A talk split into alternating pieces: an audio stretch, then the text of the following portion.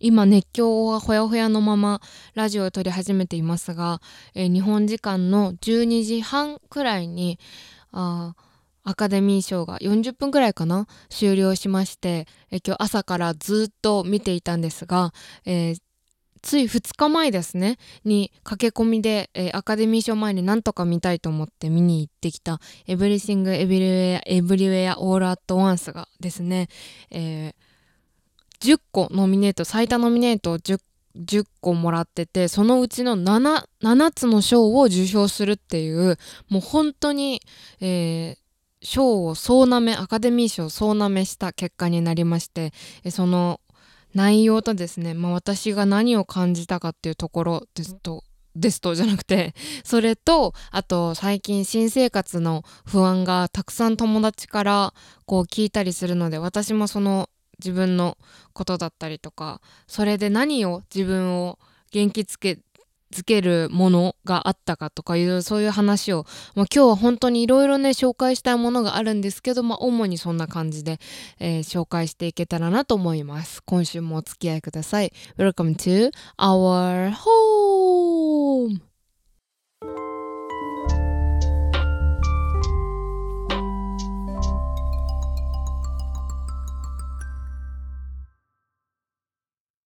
えー、ということで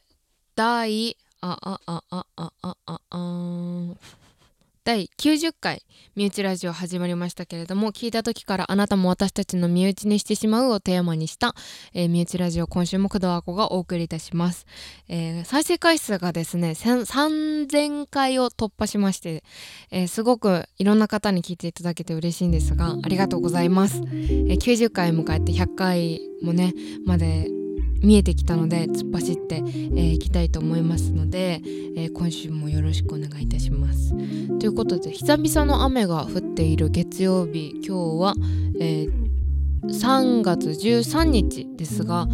皆様いかがお過ごしでしょうか。結構広い範囲で雨が降ってるみたいですね。なんかさっきまで台風みたいに風と雨が窓に打ちつけてバチバチ言ってたんですけど、だいぶ落ち着いて、でも難しいね。最近はずっと部屋着を半袖に半袖短パンに切り替えて、もうあの羽毛布団をしまおうとしていたんですけど、やっぱり朝とか日が沈むってなるとすごく涼しくて寒くて、なのでまた羽毛布団を戻して、えー、洋服もまた冬仕様に変えてっていう感じで、結構今忙しいタイミングですよね。相変わらず花粉もひどくて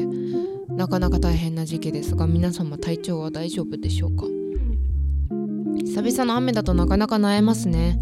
それで最近ですね、その Everything Everywhere All At Once、まあ、ここからはエブエブと略させていただきますが、まあ、見てきました。まあ、なんといっても今回アカデミー賞は エーにじゅうよん 作品が非常にもう輝いていてですね、まあ、今回のこのエブエブもそうですが、主演男優賞を受賞したザ・ホエールだったりとか、短編賞、え短編アニメで、えノミネートされていたりとか、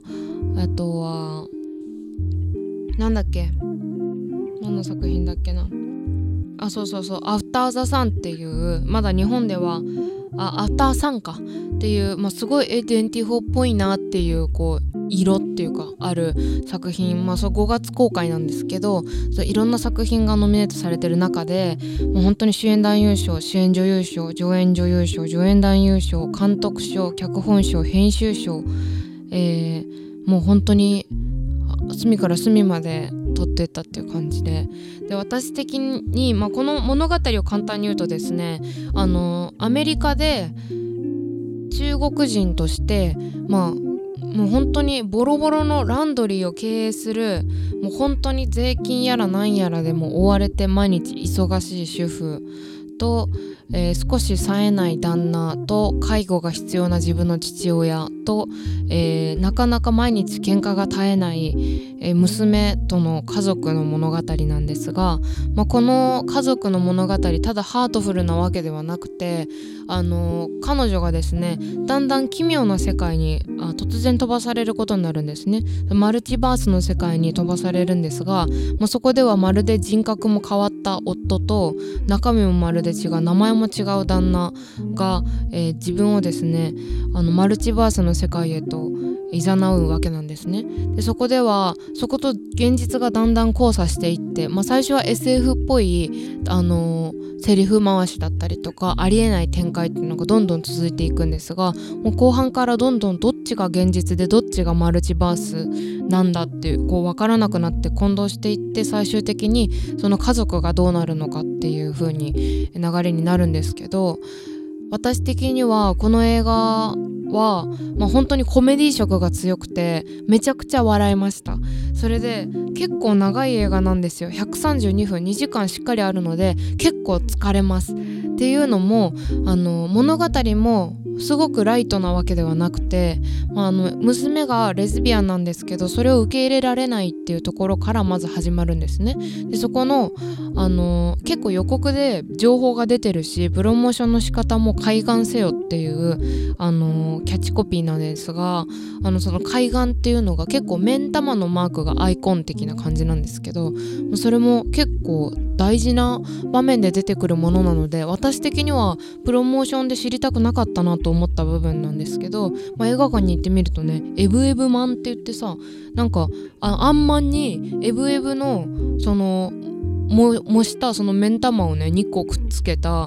途中石にね目ん玉がついてるあのシーンが出てくるんですけど、それを模したこうそれをこうパンとあんこで表したこう商品が普通に売店で売ってたりして、まあ、買おうと思ったら土曜日だったんですっごい混んでて、まあ、あっという間に売り切れでステッカーももらえなくて本当に涙って感じだったんですけど、あのそれくらい本当にプロモーションに エーにじゅうよん の作品でこんなに大きい映画館でプロモーションかけられてるっていうこと自体が私はすごく驚いていて、同時にすごく嬉しいことでもあったし、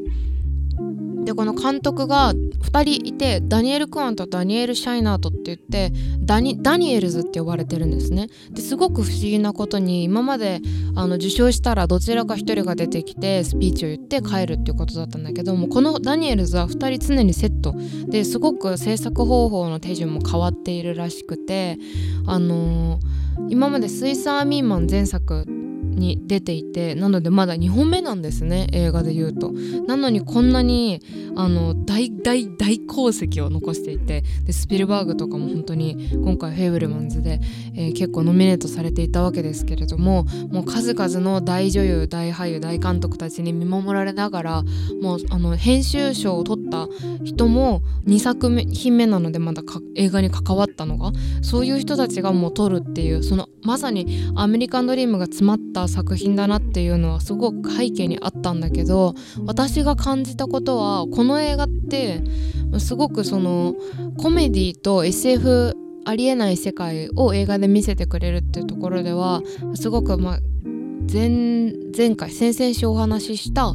あの逆転のトライアングルとは違ってすごく私的には映画として見たいものを見せてくれたっ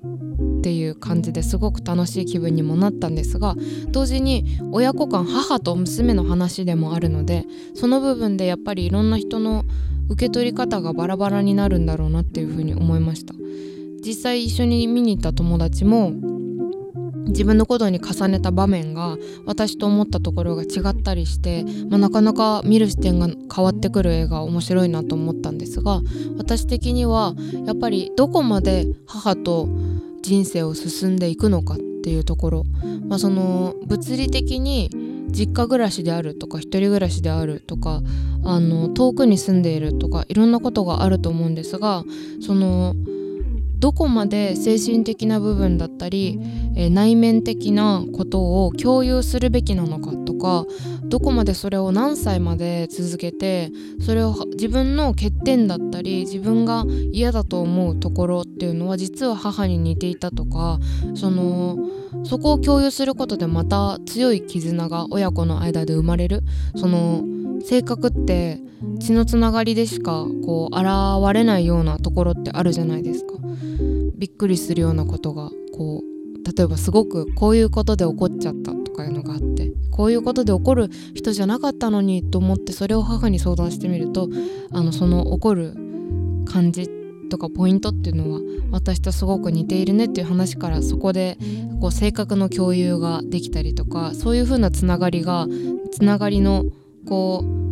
深さみたいなところってすごく、女の子と娘と母のつながりってすごくそれはあると思うんですよね、そのおしゃべりをすごくするっていうところでは。なので私はすごくそれを感じましたし、その気持ちがこうより強まった、温かい気持ちになったっていうのもあるし、すごくそ感じ自分が感じたことっていうのはそうなんだけど、それを抜きにしてまず映像美だけで見ると、もう本当にすごいものを見せられて、今まだにふつか経ったんだけど、あのフィルマークスでレビューが書けずにいます。これをなんて文章化したらいいのか全然わからなくて、あの困ってますね、非常に。まあ、ただ本当に言えるのは、私普段 エスエフ とアクションって全く見ないんですね。だからこのハートフルコメディみたいなの中に エスエフ とアクションがバンバン入ってくるんだけど、最初その結構さ、マルチバースだからさ、宇宙空間みたいなので結構よん文字熟語くらいのなんか難しい漢字がバババってこうセリフとして出てくるんですけど、それを一生懸命理解しようとしちゃったがゆえにすっごい疲れちゃったの、私は。だからそれを理解する、あの理解しなくても楽しめるの、多分 エスエフ 好きな人だったらその脳みそがね結構上手にできてると思うんだけど、あの私はそれができてなかったのでね、なかなか難しいポイントではありました。なのでそれをねあっさり受け入れて見ることが大切かなと思います。でやっぱりそのカンフーのアクションですね、あのー、主演女優のですねミシェル・ヨー、まあ、主演女優賞を受賞しましたミシェル・ヨーはサモハン・キンポーの、まあ、弟子、まあ、めちゃくちゃ平たく言えばなんだけど、それであアバタースリー、フォー、ファイブ今、あのー、今のところ予定で決まってるのにで出るみたいですよ、これから。すごいですね、ミシェル・ヨーめちゃくちゃ大注目の女優さんって感じですが、本当に香港の女優さんで、あのーアクションがすごかったですね。ポテンシャルがとんでもないというか、で助演男優賞を取ったキー・ホイクアンも、あのー、グーニーズでアジア人の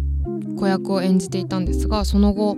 あのお仕事が全くなくて、あのそもそもアジア人の配役がないっていうところですごく苦しんで、もう裏方に回るというつもりで、あのアクションを教えるっていうことをしていたんですが、もう今回その女優男優賞を受賞したっていうのと、あとそのアクションがもう本当に生きていて、本当すごかったです。その流れるような動き、やっぱ同じアジア人として誇りではあるけど、やっぱりすごく文化の違いってあるじゃん。だからすごくあの密接してるわけではないじゃん、日本人がそのカンフーと。だからその流れる動きっていうのに本当にあの感動しました。シンプルにすごいと思って、めちゃくちゃかっこよかったです。いろいろ目を引く場所はあったんだけど、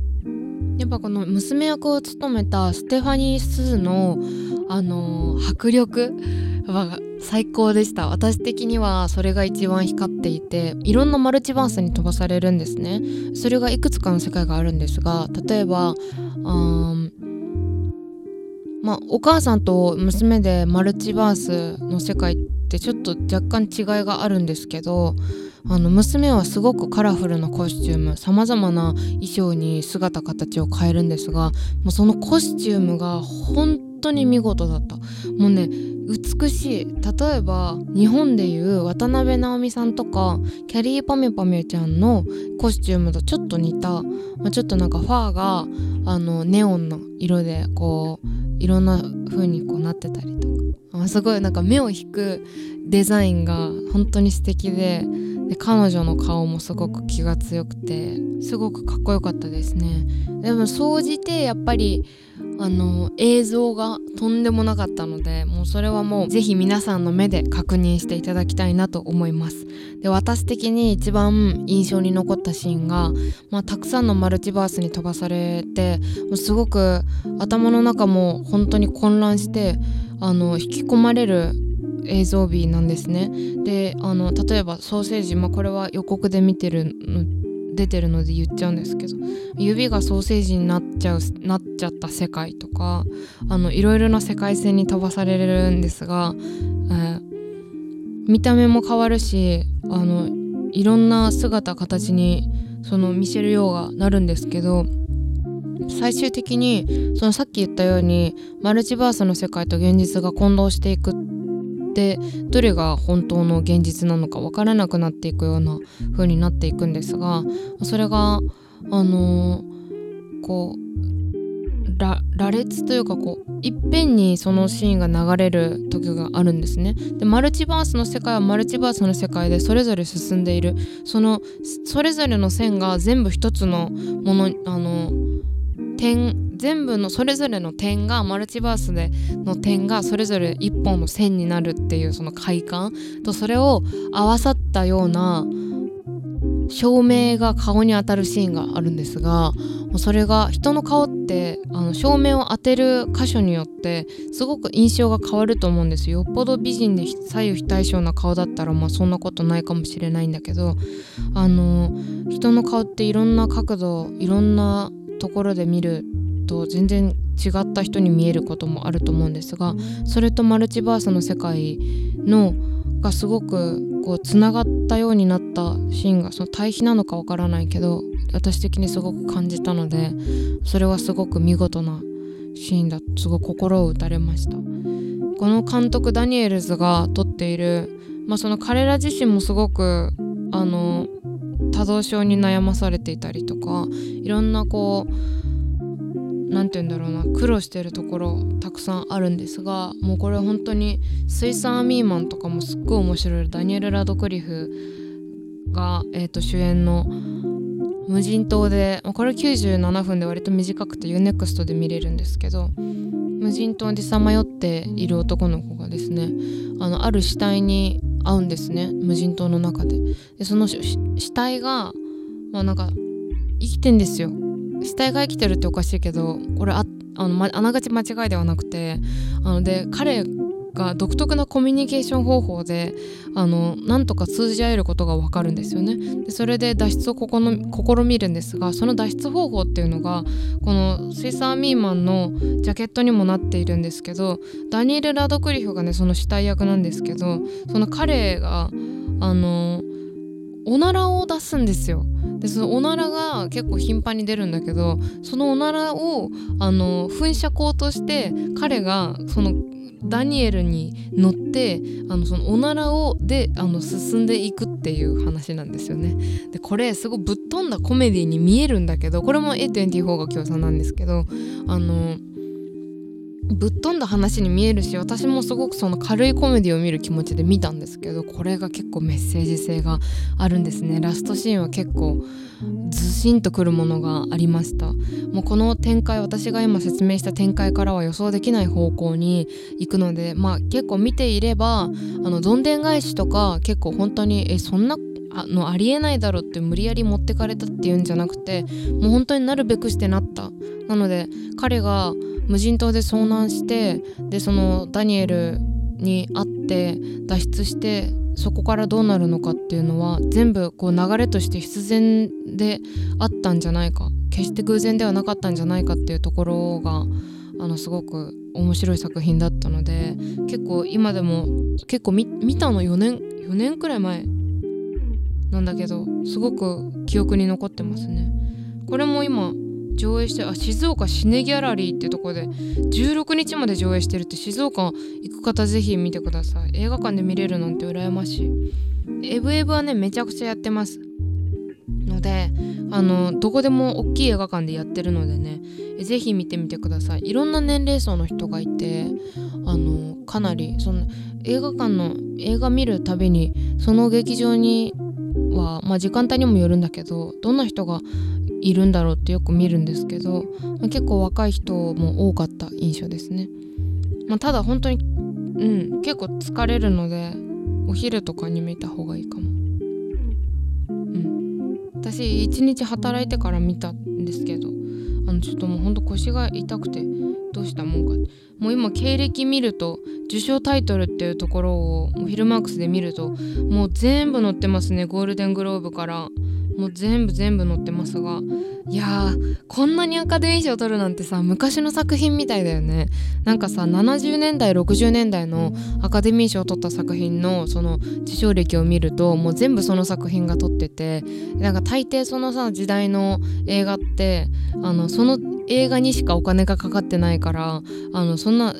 映画の本数もさ今ほど多くないじゃん。今はすごい個人で一人で撮った映画がさすごくアカデミー賞ノミネートされたりとか、いろんなこう方法があるわけだけど、一つの商業的なものとして動いていた時代だから、あのまあそれはもうこの映画が撮らない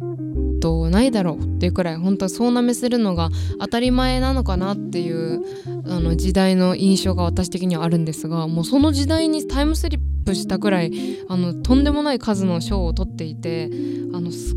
ごいびっくりですね。まあ、なんか期待して見に行ってほしいっていうよりかは、これがアカデミー賞をとアカデミー賞ってこういうものが受け入れられる世界なんだ、すげーって単純に思わせてくれる映画なので、普段見ない映画を見ない映画館に映画見に行かない人も、まあ、見たらえーって思うと思いますね。すごい映像を見るので、これ アイマックス で見たら本当にすごい音だと思う。まあもう一回見直すったらちょっとないかもね。サブスクに来たら見たいんだけど、まあ私的にはそういう印象でした。まあ、ということでエブエブのお話はこれまでにしてですね、えー、私があの今週お話ししたいことというのが、まあ、新生活始まりますよね。みんななんか友達と会うと来週からあの就職がとか、来週から、えー、もう今年今から就活がとか、えー、新生活が引っ越しがとかってすごくいろんな話を聞くんですが、私もですねあのちょっとみんなとは遅れてはいるんですけど、まあ今年えー、としがつにあしがつから、えー、大学にねんせいになったんです。無事になりました。よかったです。 そ, それでねあのにねんせいになるとことはすごく嬉しかったんだけど、あのいざにねんせいからすごくあの受けられる授業ってぐっと増えるんですよね。それであの単位数とか計算して履修をしていくんですけど、何の授業を取るかで、それがいくつ単位が取れてどれくらいの授業でっていうのを全部計算してやっていくんですけど、まあ、結構私は通信制大学なので、あのー、普通の大学よりかは結構その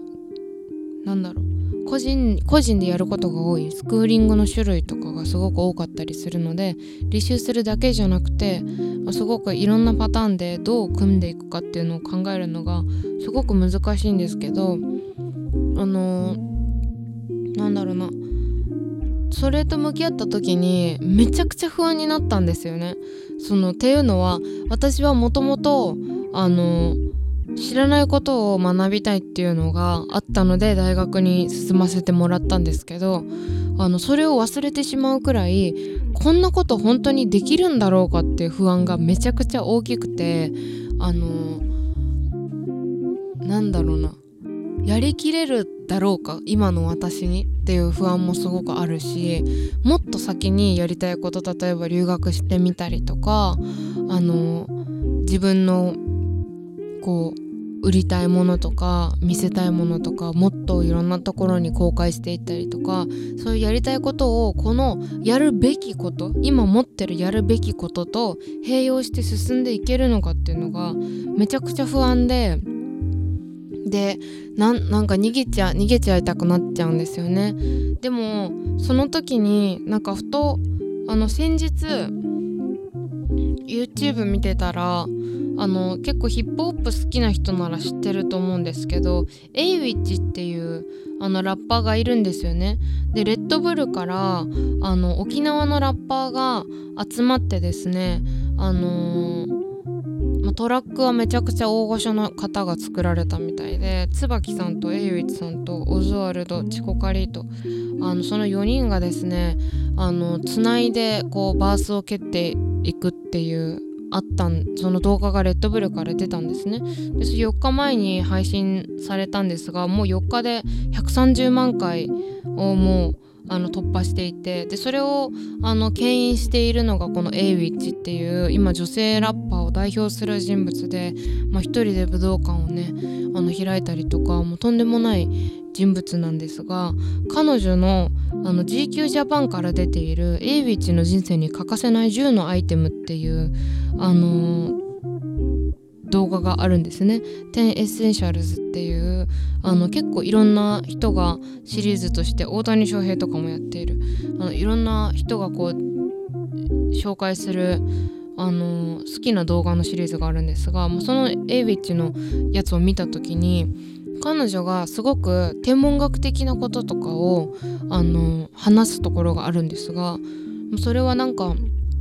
非現実的なことではなくて科学的に証明されたことを私たち何も知らない人たちにもすごく分かりやすいように自分のルーツと交えて教えてくれるシーンがあるんですが、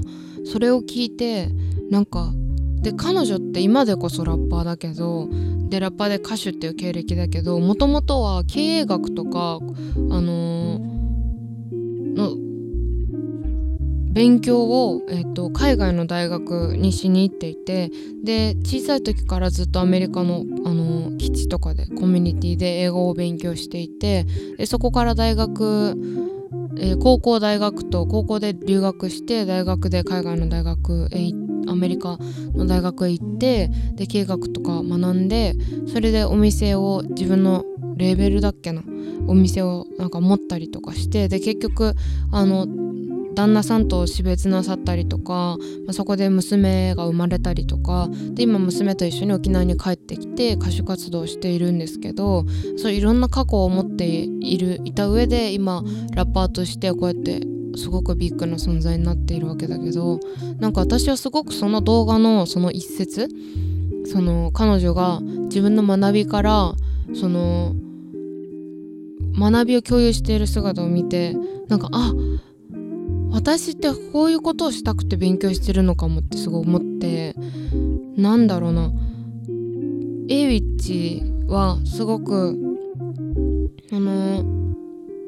自分がまあ原動力はいろいろあったかもしれない、例えば親からあの大学に行ってとかお願いだからよねん生大学は出てねとかそういう風に言われる家庭もあると思うんですが、まあ、そういう経緯はわからないけどとにかく自分の勉強したいことを選んで、でそのそこで得た学びが実際こうやって違う職業についてもあの知識としていろんな人に広がっているっていうところがすごくなんかそれってめちゃくちゃかっこいいことだし、学びを蓄えることだったり知識が多いことって絶対にどこへ行っても通用することだと思うんですよね。例えば初めて会った人にその話題としてそういうことがこう あ, あの話せたり自分の知ってることとかあの学んできたことを